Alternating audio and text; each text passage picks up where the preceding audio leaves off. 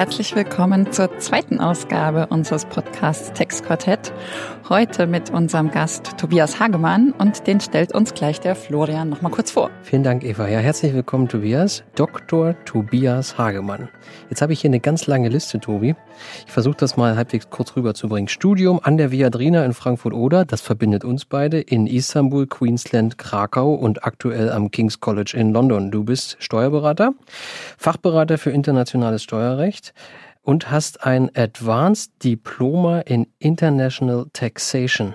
Was das ist, können wir uns vielleicht gleich austauschen. Und wenn du nicht bei uns am Abend beim Podcast sitzt, dann arbeitest du bei Mazar und machst dort komischerweise Steuerberatung, was auch sonst.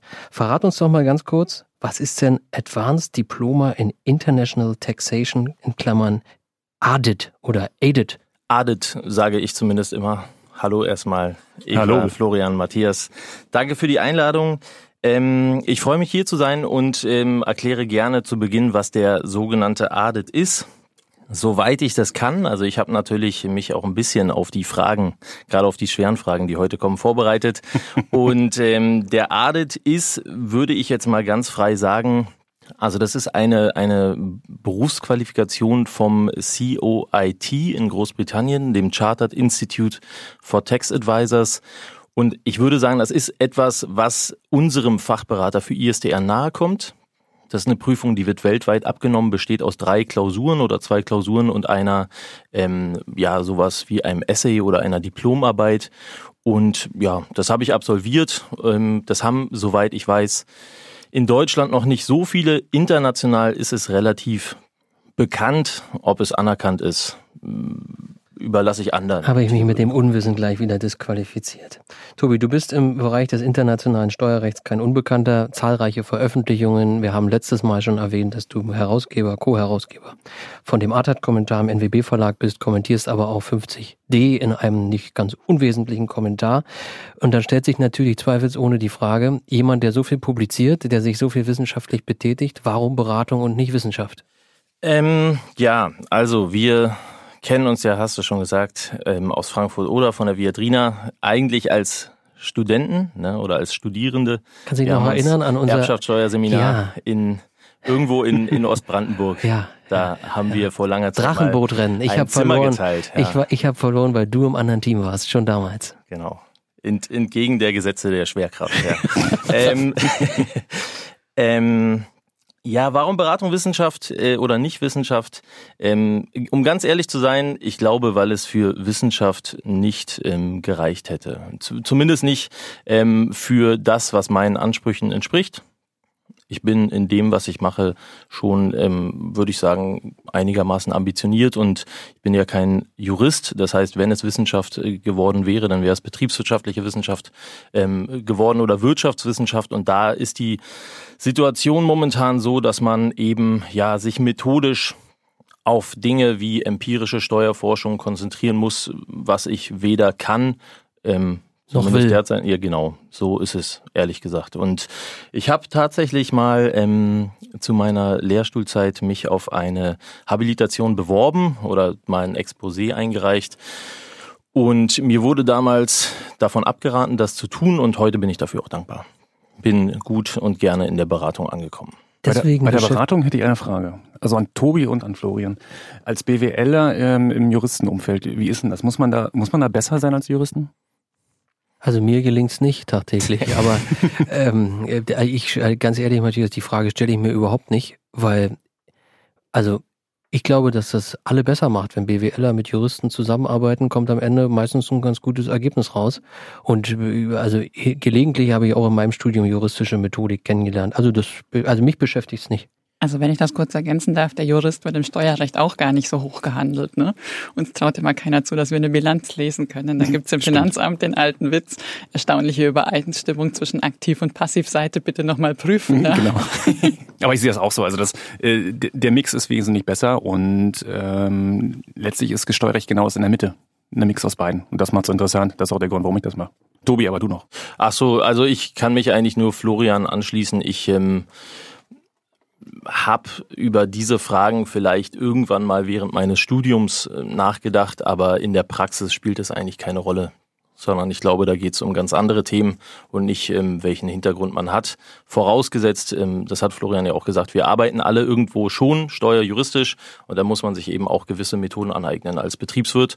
Ähm, was vielleicht der Jurist, der muss buchen lernen, das stimmt, aber der muss jetzt nicht unbedingt betriebswirtschaftliche Methoden lernen. So Leute, es sind fünf Minuten um, wir müssen zur Sache kommen. Genau, und so jetzt kommt die heikle Sache. Wir, ähm, ich mache jetzt mal äh, ähm, so den, den Ausblick, was heute dran ist. Und zwar, wenn wir zwei Urteile besprechen, bitte dranbleiben. Äh, zwei ganz spannende Urteile, äh, ganz, äh, glaube ich, auch äh, wichtige Urteile. Ähm, der, der Tobias wird uns die Urteile gleich vorstellen. Wir fangen direkt an mit Urteil 1 äh, und zwar geht's äh, um äh, ein ja, äh, weiteres Urteil äh, im, im Rahmen, äh, oder der erste Senat hat sich jetzt ja schon öfter beschäftigt mit der konzerninternen grenzüberschreitenden Finanzierung.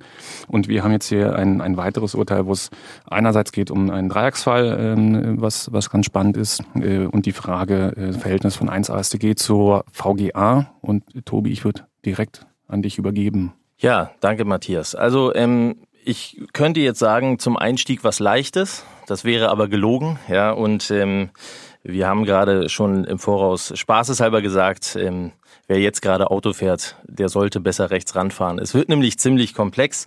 Wir reden über das BFH-Urteil vom 27. November 2019, 1R40 aus 19 und Matthias, du hast es schon gesagt, es geht um die grenzüberschreitende Finanzierung im Konzern. Ein Thema, vielleicht so viel ähm, vorab. Ich weiß nicht, wie eure Erfahrung ist, aber ich glaube, gerade ähm, in einer Krisensituation, in der wir uns wohl befinden, ein Thema, das nicht nur infolge der Rechtsprechung der letzten 12 bis 18 Monate schon extrem relevant ist, sondern was wahrscheinlich auch noch deutlich relevanter wird. Ne? Ja, absolut. Und, und es kommt hinzu, natürlich, also gerade im internationalen Umfeld, es, also es macht es jetzt nicht besser, was das Thema Rechtssicherheit betrifft. Und äh, man merkt, äh, finde ich, die Nervosität äh, in dem Bereich, weil keiner wirklich sagen kann, also wenn ich jetzt einen Berater frage, also zum Beispiel mal den Florian, so was soll ich denn jetzt machen, dann würde der Florian mir, glaube ich, keine Nichts ohne Engagement Letter Antwort geben können.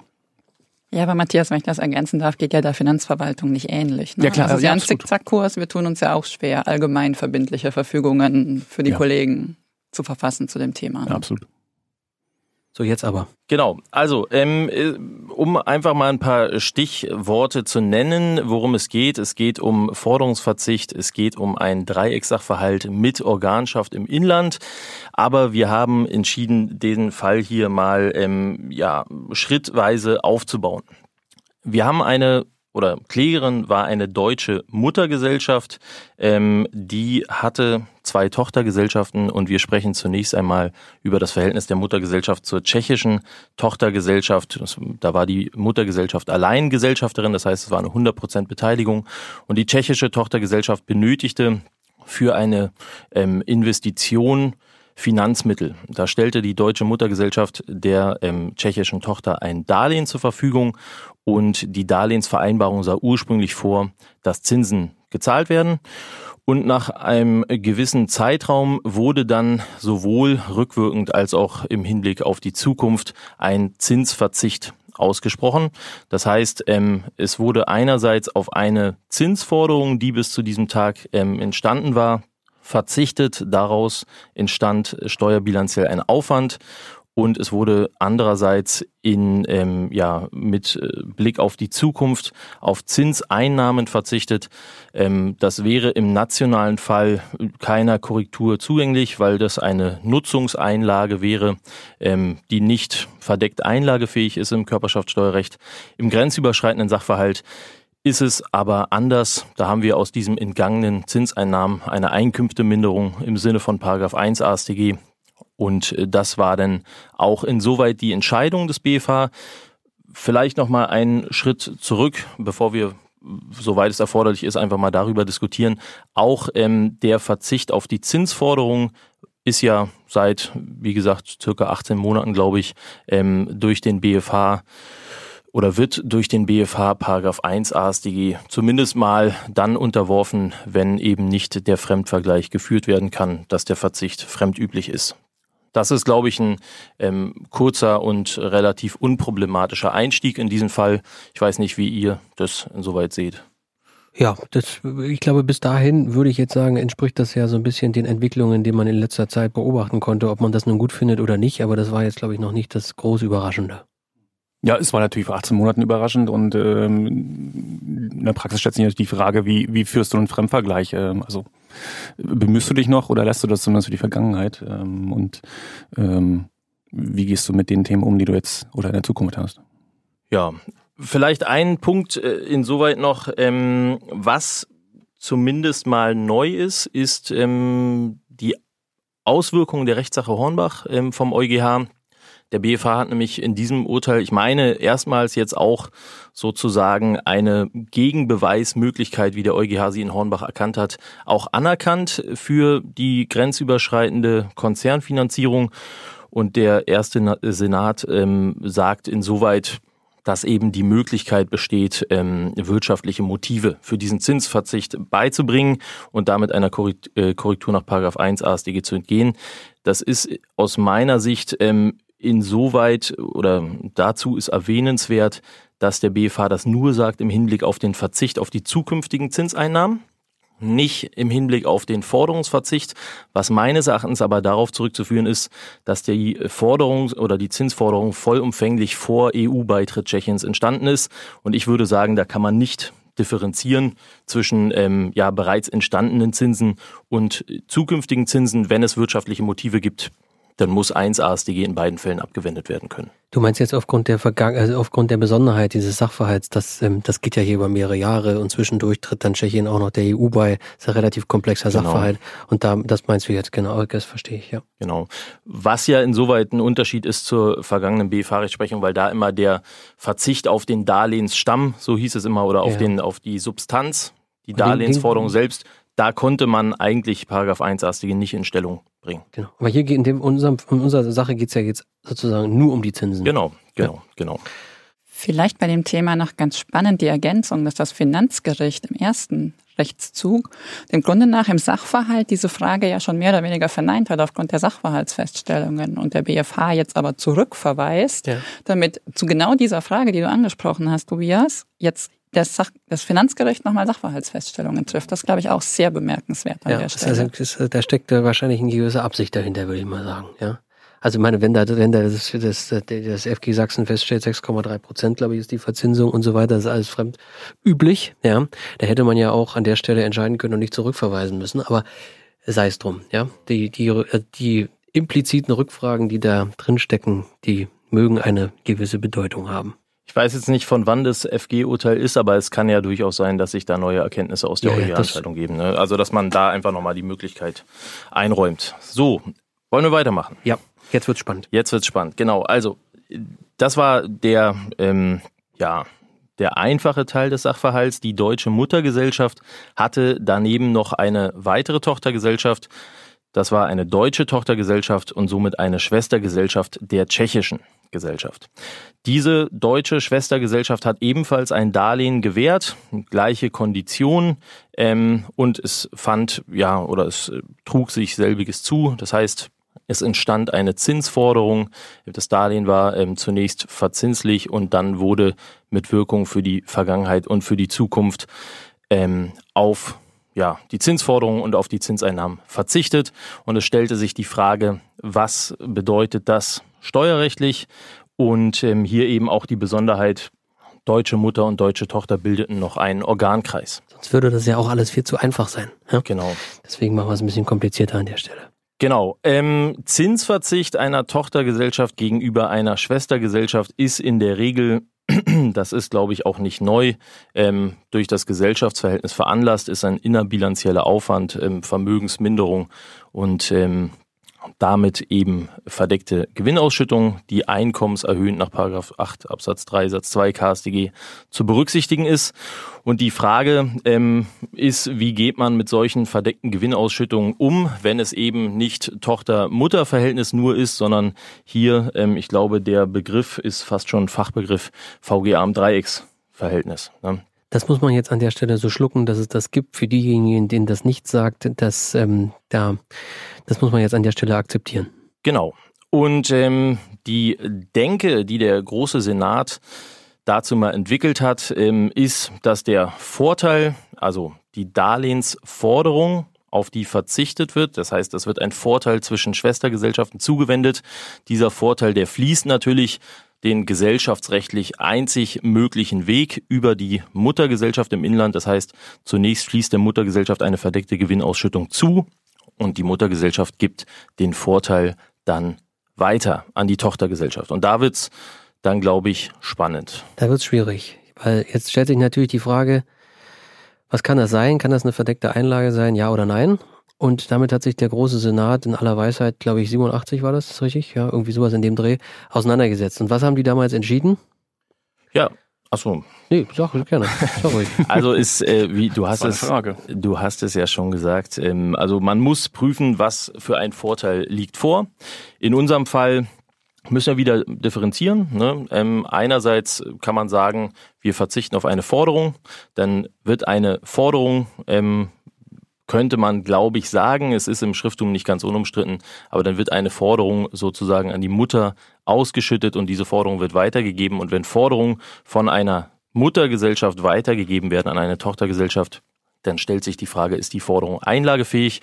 Ähm, und das hängt davon ab, ob die Forderung werthaltig ist. Das heißt, das ähm, ist zu prüfen und wenn sie werthaltig ist, dann haben wir eine verdeckte Einlage. Den Fall hatten wir ja auch zum Teil, nämlich für den werthaltigen Teil. Genau. Da hat ja, glaube ich, der BFH ja auch gesagt, okay, in dem Fall haben wir eben eine verdeckte Einlage. Ähm, alles wie bekannt. So. Genau, da braucht man dann auch kein weiteres Instrumentarium. In also dem Fall hat übrigens auch der BFH erkannt, dass es sich um eine VGA in einem ersten Schritt handelt. Und dann stellt sich die Frage, was ist mit dem Teil, der noch nicht entstanden ist an Zinsen, das heißt die zukünftigen Zinseinnahmen, die nicht mehr im Inland entstehen. Und da jetzt vielleicht in einem ersten Schritt äh, versuche ich das mal noch nicht in aller Komplexität zu, disku zu diskutieren oder zur Diskussion zu stellen. Da würde man dann im Regelfall sagen, im Dreiecksachverhalt, der Nutzungsvorteil eines zinslosen Darlehens ist nicht einlagefähig. Das heißt, wir haben keine verdeckte Gewinnausschüttung, aber wir haben den grenzüberschreitenden Sachverhalt und da könnte man nach Paragraph 1 ASDG korrigieren. Und jetzt, glaube ich, ist ähm, ja das Urteil ganz besonders, weil wir eben auch einen Organkreis haben und weil sich in dem Zusammenhang verschiedene Fragen stellten, auch im Hinblick auf das Rangverhältnis der Einkünftekorrektur. Vielleicht nochmal ein halber Schritt zurück. Wenn wir jetzt sagen, das ist also jetzt ein Nutzungsvorteil, der nicht einlagefähig ist, dann kann ich eben sozusagen nicht diese verdeckte Einlage haben. Es stellt sich aber dann die Frage, was passiert denn dann? Und jetzt kommen wir nochmal ganz kurz zu dem großen Senat. Der hat eben damals entschieden, dass eben dann dieser Vorteil, ja, der sonst ja der Tochtergesellschaft zukommen würde, über die verdeckte Einlage verbraucht wird bei der Muttergesellschaft, ja. Und da kommt dann dieses Stichwort der Vorteilsverbrauch, ja. Die Mutter hat also in dem Moment dann unmittelbar den Aufwand in voller Höhe. Und ähm, ja, das wäre jetzt, sagen wir mal, die bekannte Folge gewesen, wie das wahrscheinlich viele in der Vergangenheit gelöst hätten. So. Der BFH hat aber jetzt an der Stelle, glaube ich, eine andere Lösung gefunden. Wird im Schrifttum auch schon vielfach diskutiert und kritisiert. Und ähm, ja, was machen die? Die kommen mit 1 ASTG und äh, versuchen mit 1 ASTG auf welcher Ebene anzugreifen, Tobi? Also, ähm, so wie ich den Fall jetzt dargestellt habe, wie gesagt, erstmal unter Vernachlässigung auch einiger ähm, Komplexitäten, die sich aus dem Organkreis ergeben, ähm, wäre der Vorteilsverbrauch möglicherweise einer Korrektur nach 1 AStG zugänglich. Das hat der BFH aber wohl so nicht ähm, durchentschieden, sondern er hat gesagt, ähm, man schaut auf Ebene der Tochtergesellschaft, welche Korrekturnorm greifen könnte. Das ist grundsätzlich, habe ich gesagt, nach 8 Absatz 3 Satz 2 KStG die verdeckte Gewinnausschüttung. Und dann stellte der BFH aber das ist im Schrifttum, du hast es gesagt, sehr umstritten und es ist auch, finde ich, nicht ohne weiteres nachvollziehbar, ähm, wenn man die Entscheidung liest. Ähm, dann stellt er eine Gesamtbetrachtung an und sagt, ja, die VGA, die hilft uns auf Ebene der deutschen Tochtergesellschaft, wohlgemerkt Organgesellschaft, die, das Einkommen zu erhöhen. Aber er berücksichtigt dann, dass auf Ebene der deutschen Muttergesellschaft dieser Vorteilsverbrauch ähm, einsetzt und dadurch das Einkommen insgesamt im Organkreis wieder gemindert wird. Und da fällt dann der Begriff, der im Schrifttum auch, ähm, ja, würde ich sagen, doch stark kritisiert wird, ähm, des zutreffenden Inlandsgewinns, der dann als Mittel, glaube ich, verwendet wird, ähm, um zu sagen, wir können es hier nicht bei der VGA-Korrektur belassen, sondern wir brauchen Paragraph 1 ASDG und zwar, und das ist ganz wichtig, auf Ebene der Tochtergesellschaft. Ja. Mhm. Weil es eben auf Man hört wildes Rascheln im Hintergrund, glaube ich. Jetzt, ja, ich blätter äh, alle hier werden nervös. Ich, ich, blätter hier so ein bisschen hin und her. Ja. Gar nicht, gar das nicht. Das ist irgend so ein neues Rechtsinstitut, oder? Was da jetzt entsteht?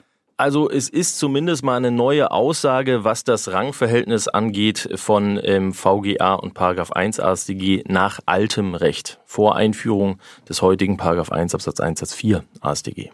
Jetzt gibt's total viele Fragestellungen in dem Zusammenhang. Also der BFH hat sich irgendwie daran gestört, dass er sagt, Mensch, ich habe hier eine VGA und dann habe ich noch eine Organschaft und ich gucke mir jetzt diese Kläger GmbH an, also die Muttergesellschaft und bei dieser Muttergesellschaft müsste man jetzt zumindest nach Alpenverständnis noch einen Vorteilsverbrauch anwenden. Und dieses Ergebnis, was sich dann unterm Strich ergibt, ist für den Steuerpflichtigen vielleicht von Vorteil. Ähm, der eine oder andere Fiskalist mag sich aber daran stören. So würde ich das mal, so glaube ich, wenn man das jetzt neutral sagt, das ist auch, kann man auch kritisch hinterfragen. Und jetzt hat man vielleicht überlegt, wie könnte man denn, um eben genau diesen zutreffenden Inlandsgewinn zu ermitteln, anders vorgehen. Tobi hat schon gesagt, 1 ASTG hätte man ja auch bei der Muttergesellschaft anwenden können. Würde man vermuten, das glaube ich geht wahrscheinlich nicht, mangels Geschäftsbeziehungen zum Ausland. Ähm, kann man aber drüber nachdenken. Ähm, hat aber der BFH nicht, sondern er hat es eben auf Ebene der Tochtergesellschaft gemacht. Und da stellt sich jetzt die Frage, was ist eigentlich, warum kommt da jetzt plötzlich 1 ASTG zur Anwendung und nicht mehr die verdeckte Gewinnausschüttung? Und dann wird darüber diskutiert, ungeachtet anderer Normen, steht da irgendwie im 1 ASTG drin, hat das was mit Rangverhältnis zu tun, wie ist das aufzulösen? Hochspannend. Im Ergebnis ist aber, glaube ich, die Verwirrung komplett. Denn auch die Verwaltung hat das, glaube ich, Eva, in der Vergangenheit, hätte das genau so gelöst, wie es das Schrifttum das vorgeschlagen hätte, oder? Ja, klar. Wir haben uns natürlich an den ersten Entscheidungen orientiert. Auf der Basis ist ja auch noch die Beschlusslage innerhalb des Bund-Länder-Verhältnisses ergangen. Und ähm, das ist für uns jetzt auch an der Stelle relativ viel Neuland für alle Rechtsanwender. Aber ich glaube, da kommt ja auch noch der Teil mit dem äh, Wahlrecht beziehungsweise mit der Möglichkeit der Wahl äh, der richtigen Korrekturnorm durch den Rechtsanwender ins Spiel. Das, das sind ja dann wir alle, ne? Das heißt also, genau, wer ist der Rechtsanwender und wo ist hier noch die Wahl? Das, das Rangverhältnis ist ja gar nicht aufgelöst worden, nicht? Der BFH sagt ja an der Stelle, lieber Steuerpflichtiger, du kannst dir das aussuchen. In dem speziellen Fall, der hier vorliegt, kann er sich aber nicht aussuchen, weil da sagt der BFH drei, drei Absätze später, hier ist aber eindeutig, dass hier 1 ASTG jetzt anzuwenden ist. Das finde ich schon relativ komisch, wenn ich ehrlich bin. Was aber insoweit auch verständlich ist, weil das Wahlrecht nur besteht, soweit die Rechtsfolgen gleich sind. Ähm, da hat der BFH jetzt, wie gesagt, in unserem Fall ähm, das gesehen, dass die weitergehenden Rechtsfolgen aus 1 AStG resultieren, aber das muss man sicherlich sagen, das berücksichtigt halt auch nicht den gesamten Sachverhalt, denn es hängen ja noch andere Rechtsfolgen dran.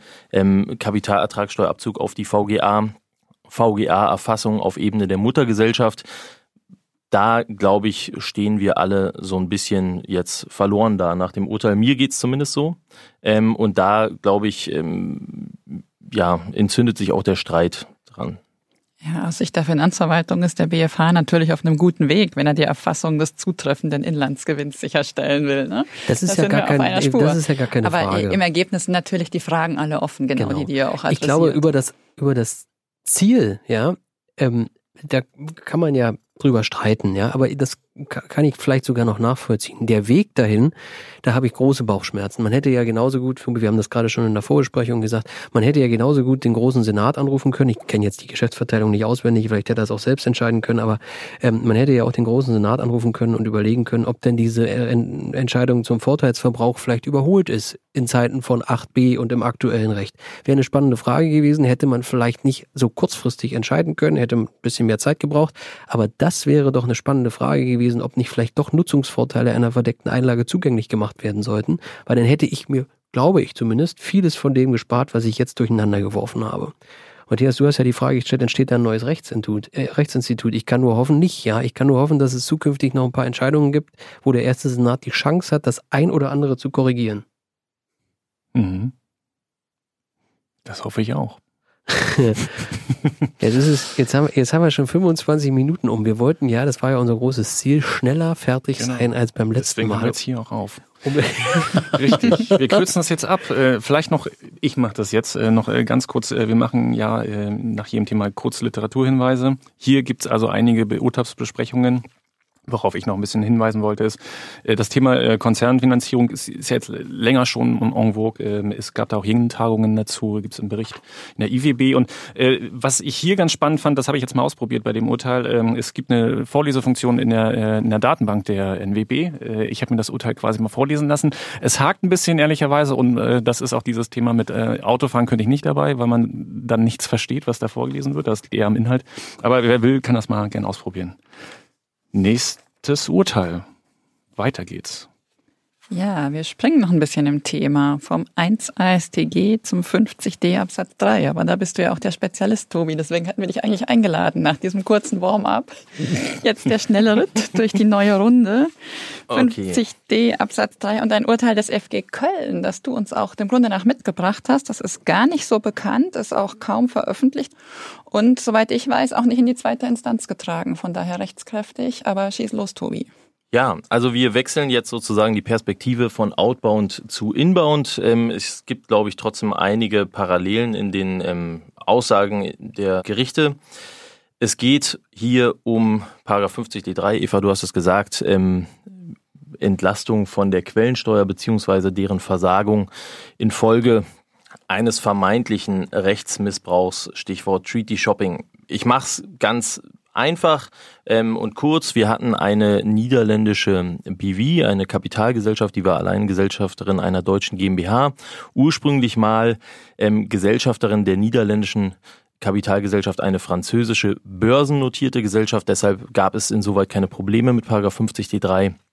Und später wurde dann ähm, hinter der oder über der niederländischen BW umstrukturiert. Es wurde eine Personengesellschaft, eine CV ähm, dazwischen geschaltet und seit diesem Zeitpunkt anerkannte das BZST nicht mehr die Börsenklausel in 50d Absatz 3 Satz 5 und versagte die Entlastung. Und das ähm, ja, wurde dann eben ja angefochten vom Kläger oder von der Klägerin und das Ganze auch mit Erfolg, was, glaube ich, ähm, ja, nach der EuGH-Rechtsprechung zu 50 D3 nicht so wirklich überrascht. Also das ist auch eine Kernaussage des Gerichts. Ähm, 50 D Absatz 3 ähm, ist geltungserhaltend äh, zu reduzieren. Und ihr habt hier beim letzten Mal mit Wendelin über eine BFH-Entscheidung, ich glaube 1R57 aus 19 gesprochen zur Hinzurechnungsbesteuerung, wo es um den Substanznachweis geht, der meines Erachtens viele Parallelen im Kern zumindest aufweisen sollte zum, ähm, ja, zum Missbrauchsvermeidungsvorschrift in 50d Absatz 3.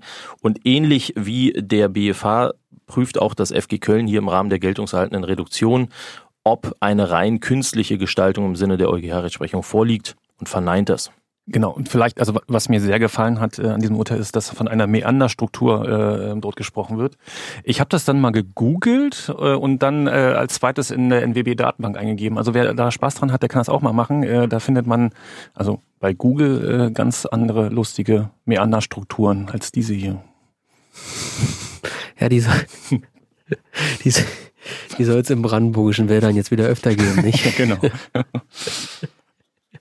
Jetzt sind wir ein bisschen aus dem Konzept gekommen. Ja, jetzt müssen wir zurück nach Köln finden. Jetzt müssen wir zurück nach Köln. Grenzüberschreitend muss es ja sein. Hast du schon das Ergebnis gesagt von der Entscheidung? also das Ergebnis ist ähm, insoweit Paragraph 50d Absatz 3 EStG Geltungshalten zu reduzieren. Es geht nur noch um die Frage, liegt ein Missbrauch, eine rein künstliche Gestaltung im Sinne der EuGH-Rechtsprechung vor? Das ähm, hat nach EuGH-Rechtsprechung oder das setzt zwei Elemente voraus. Ein subjektives und ein objektives Element. Das subjektive ist das Streben nach einem Steuervorteil, das objektive ist die sogenannte Substanz. Substanz hatte die niederländische Gesellschaft nicht. Das FG befasste sich aber sehr umfassend ähm, mit der Frage des ähm, subjektiven Elements und kam zu dem Ergebnis, die Zwischenschaltung der Personengesellschaft oberhalb der Klägerin brachte keinen Steuervorteil ähm, mit sich und deshalb kann sie eigentlich auch nicht missbräuchlich sein. Was in meinen Augen ähm, zumindest dann auch aus Beratersicht und Sicht des Steuerpflichtigen eine schöne Erkenntnis ist, denn dieses subjektive Element, das wird zum Beispiel in Paragraph 8 Absatz 2 AStG gar nicht berücksichtigt. Da geht es nur um eine wirtschaftliche Tätigkeit, nur um Substanz. Und da fehlt meines Erachtens etwas, denn wenn der Steuerpflichtige nachweisen kann, dass er gar nicht steuerlich motiviert gehandelt hat, dann kann meines Erachtens auch kein Missbrauch vorliegen. Und der BFH hat wie gesagt jüngst auch zu den Zurechnungsbesteuerungen entschieden, es geht hier um Missbrauchsvermeidung und da vielleicht einfach noch ein Satz, äh, bevor wir das diskutieren, denke ich immer an die US-Steuerreform. Ja. USA, Hochsteuerland gewesen, da hat man eine Tochtergesellschaft errichtet, eindeutig meines Erachtens nicht steuerlich motiviert und dann setzen die USA den Steuersatz runter und dann ist man in der Niedrigbesteuerung, aber der Missbrauchsverdacht ist da eigentlich meines Erachtens relativ leicht oder schnell entkräftet. Und der BFH hat ja beim letzten Mal auch gesagt, wir sind in der Kapitalverkehrsfreiheit. Die Argumentation kommt mir relativ bekannt vor für einen Main-Benefit-Test im Bereich von DAX 6. Da habe ich mich mit diesen Themen auch schon mal auseinandergesetzt. Ich finde, das ist eigentlich im Verhältnis zur ersten Entscheidung, kann man die sehr schön lesen. Das ist also aus Beraterperspektive auch klar. Ja. Ich lese hier nur mal einen Satz vor. Schließlich führt entgegen der Auffassung des Beklagten, in dem Fall die Verwaltung, auch der Umstand, dass die Klägerin im Ausland Steuern sparen wollte, nicht zu einer rechtsmissbräuchlichen Gestaltung. Ja, wenn ein Berater sowas liest, freut er sich natürlich. Steuern sparen ist nicht illegitim, ja, also das Gericht setzt sich sogar auch mit Legitimität auseinander. Ähm, da, dass man das als Berater lieber liest als die erste Entscheidung, liegt in der Natur der Sache. Aber ich glaube, die überrascht auch nicht im Ergebnis, oder? Euch jemand von euch? Also zumindest mal ein klares Unentschieden, was die beiden Top-Themen des Abends angeht. Ne? Ja, das ist so.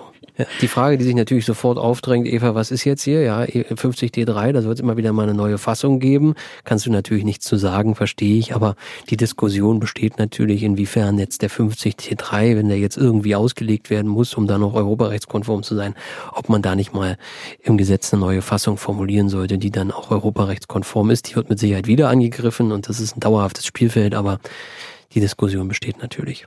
Ich glaube, dass man daran arbeitet im BMF ist sicherlich kein Geheimnis. Ähm, das FG Köln hat ja schon bis 2018 dafür gesorgt, dass da einige Klarheit bei den europapolitischen Fragen in den 50D3 gebracht wird mit drei spannenden EuGH-Vorlagen, die alle entschieden wurden. Darauf hat die Verwaltung ja in Anführungszeichen nur mit dem BMF-Schreiben vom 4.4.2018 reagiert. Und es ist klar, dass seitdem an den Fragen auch gearbeitet wird, um das dann auch gesetzlich entsprechend zu kodifizieren. Aber was ist das Neue an der Entscheidung, Tobi? Was ist der Jumping Point? Boah, kann ich das jetzt? Also, ja, na klar, Matthias. Also was mich für mich ganz also wirklich neu oder spannend ist, ist dieses Thema Motivtest. Und zwar insofern, dass so dass äh, objektive und subjektive äh, ähm, Teile enthalten sind und ähm, dass das Ganze auch, also das ist natürlich die Frage nach, nach auch Beweislast, ja, aber es geht in die genau in diese Richtung, dass man gefragt wird, was, warum hat man das eigentlich gemacht? Was ist der Kern? Und äh, ähm, wenn man sich dann so eine Betriebsprüfungssituation vorstellt, äh, so, so ein alter Betriebsprüfer, der sagt, ich brauche diese ganzen Missbrauchsnormen nicht, ich erkenne das, wenn das irgendwie ähm, missbräuchlich ist. Und dann hat man die Diskussion mit dem und äh, im Endeffekt geht es dann immer äh, natürlich darum, äh, die Dokumentation, also warum hat man das gemacht? Dann ist so die Frage, ob man das überhaupt erkannt als Konzernsteuerabteilung.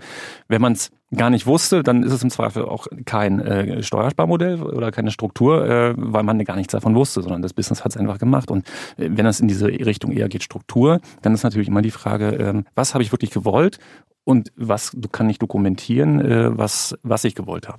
Also, um noch, sind wir noch mal kurz vom Jumping Point weggekommen, aber das ist ja spannend, Matthias, weil damit sagst du ja eigentlich, vielleicht, manchmal weiß ich es gar nicht genau, was das für Strukturen sind. Das heißt, solche Fälle gibt es schon auch nicht geplant, sondern man kauft was dazu und irgendwo wird was ausgeschüttet.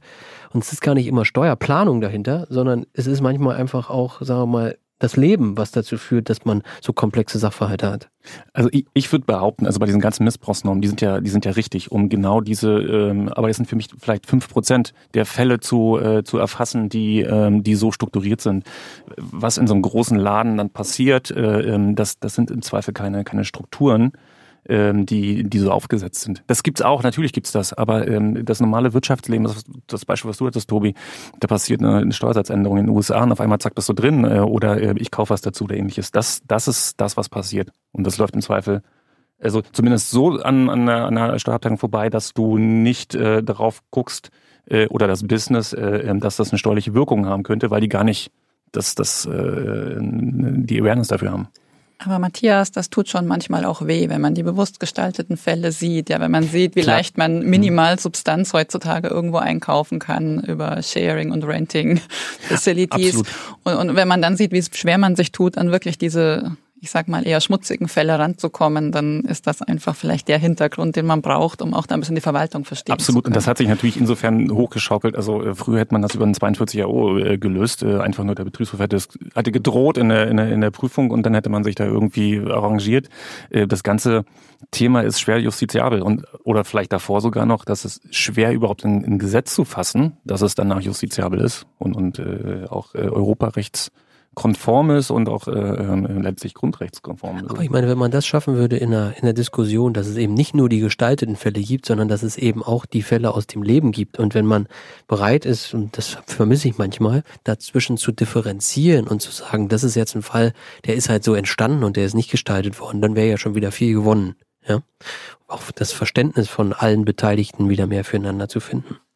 Aber wir müssen. Wir, deswegen ist, glaube ich, tatsächlich dieses subjektive äh, ähm, ähm, Teil da ähm, recht wichtig, weil genau richtig, Eva, wenn ich genau das darauf anlege, dass ich äh, so eine Struktur äh, aufsetze, um äh, ähm, da Vorteile zu haben und äh, genau irgendwie die Berater nutze und so weiter, dann bin ich auch dabei, dass, man das challengen muss. Äh, aber mir fehlt ja quasi dieser subjektive äh, Tatbestand oder das subjektive Element, wenn ich genau in sowas reinrutsche. Also insofern finde ich das eigentlich eine ganz positive Aussage. Der Betriebsprüfer darf kein Störgefühl haben. Das solltest du jetzt in Bayern gelernt haben. Das ist äh, der Begriff, wo du in Bayern vorsichtig sein musst, das wenn ein Betriebsprüfer ich, genau. zu dir sagt, da habe ich ein Störgefühl. Ja, mit dem Subjektiven ist immer so schwer, in die Köpfe reinzuschauen. Aber lasst uns jetzt nochmal zu dem Jumping Point kommen. Ich hoffe, Tobi, du weißt, welchen ich meine, aber wir versuchen es mal. Mal sehen, ob es klappt. ja, also ich glaube, ich glaube, ich weiß, was du meinst. Ähm, was noch nicht angesprochen war, was hier geltend gemacht worden ist von der Klägerin, ist auch ähm, auf Grundlage der EuGH-Rechtsprechung eine Verzinsung des Erstattungsanspruchs, was aus nationaler Sicht erstmal überrascht. Paragraph 233a Absatz 1 Satz 2 AO sagt, grundsätzlich sind ähm, oder ist die Erstattung von Steuerabzugsbeträgen nicht zu verzinsen und das ist bei unionsrechtlich ähm, gebotenen Erstattungsansprüchen oder bei der Erstattung unionsrechtswidrig erhobener oder nicht erstatteter Steuern ähm, anders. Da ist das nationale Recht Geltungserhalten zu reduzieren und das ist, glaube ich, ähm, wirklich eine wichtige Erkenntnis, die ernst zu nehmen ist, weil einfach ganz, ganz viele Erstattungsanträge einfach auch langsam bearbeitet werden bei BZSD oder teilweise auch gar nicht bearbeitet werden. Zumindest ähm, nach meiner Erfahrung zieht sich das oftmals unverhältnismäßig hin.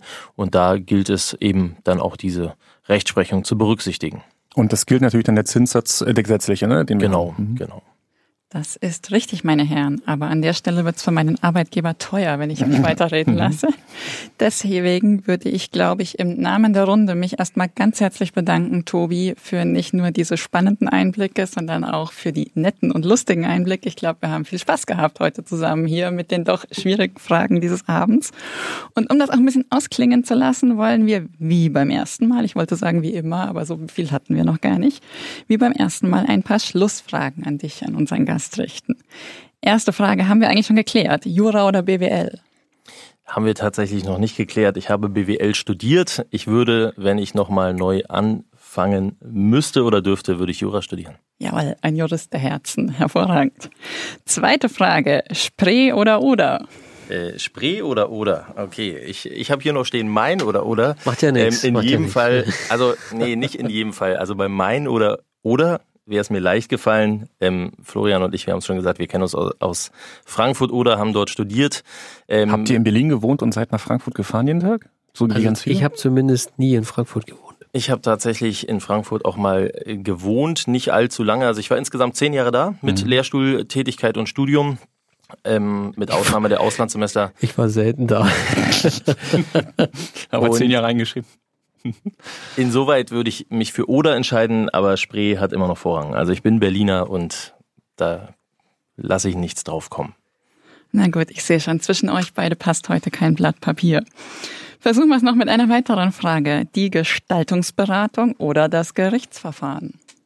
Beides macht großen Spaß. Mich persönlich fasziniert das Gerichtsverfahren mehr und ähm, kann da auch ganz offen sagen, also FG und BFH-Erfahrung habe ich. Ähm, Wunsch und Traum ist der EuGH, da darf ich nämlich auch als Betriebswirt eine Robe tragen. Wow. Das ist dieser das, verkappte Wunsch ja. des Jurastudiums, das setzt sich durch, ja, genau. das setzt sich durch. Die, die, die, die, die verhinderte Richterkarriere, ich spüre das so ein bisschen. Ja. Aber den Doktorhut hast du doch schon bekommen. Den Doktorhut habe ich. Und ich sage auch immer, wenn ich irgendwann ähm, ja in, in Rente gehe als Steuerberater, dann werde ich auch noch ehrenamtlicher Richter am FG. dann habe ich das auch noch erlebt. Jungrichter sozusagen. Kindergeldsenat. Prima. Ich glaube, an der Stelle darf ich mich wirklich ganz herzlich bedanken. Ähm, wir sind wie beim letzten Mal auch schon weit über die Zeit. Tut mir Aber leid. es hat so viel Spaß gemacht. Und äh, Matthias, ich gebe ab an dich. Ja, vielen Dank äh, an euch drei. Ähm, heute darf ich die Schlussworte sprechen. Äh, ich hoffe, es hat Spaß gemacht. Wer bis jetzt durchgehalten hat, den würden wir noch bitten äh, um Feedback. Wer also uns äh, gern sagen will, was können wir besser machen, vielleicht auch welche Themen oder welche Gäste wir äh, demnächst äh, hier haben sollten bei uns, der kann gern schreiben an textquartett.nwb.de. Und damit schließen wir heute die Runde. Ich habe ich hab noch eins. Ich habe ein Versprechen fürs nächste Mal. Wir machen es beim nächsten Mal nicht ganz so schwierig. Es sei denn, die Umsetzung von ATAT schreitet doch schneller voran, als, man's denkt, als man denkt. Vielen Dank an alle. Danke euch.